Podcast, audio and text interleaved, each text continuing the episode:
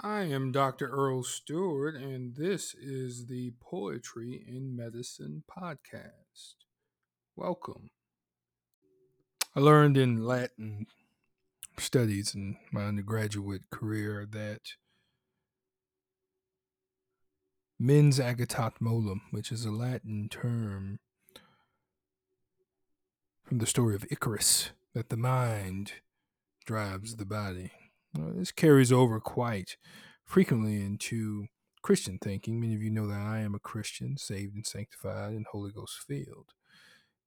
It's the main way I negotiate the affairs of life. It, it is how I take comfort in living from day to day.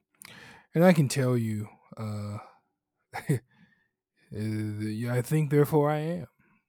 The, the notion is quite preponderant in philosophical thinking, but also in religious thinking.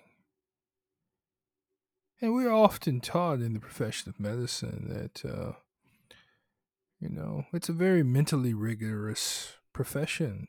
It's it takes a lot of mental energy expenditures. And today's piece is entitled "The Man Who Thinks He Can" by Walter uh, D. Wintle and it, it gives us a great poetic view into thinking eventually leading to becoming. It begins with the mind, and it reads If you think you are beaten, you are. If you think you dare not, you don't. If you like to win but think you can, it is almost certain you won't.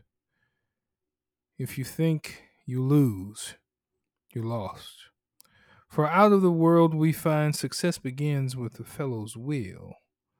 It's all in the state of mind.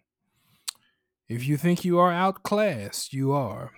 You've got to think high to rise. You've got to be sure of yourself before you can ever win a prize.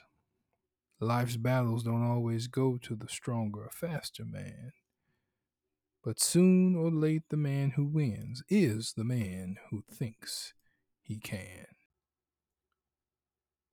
Thank you for listening to the podcast today.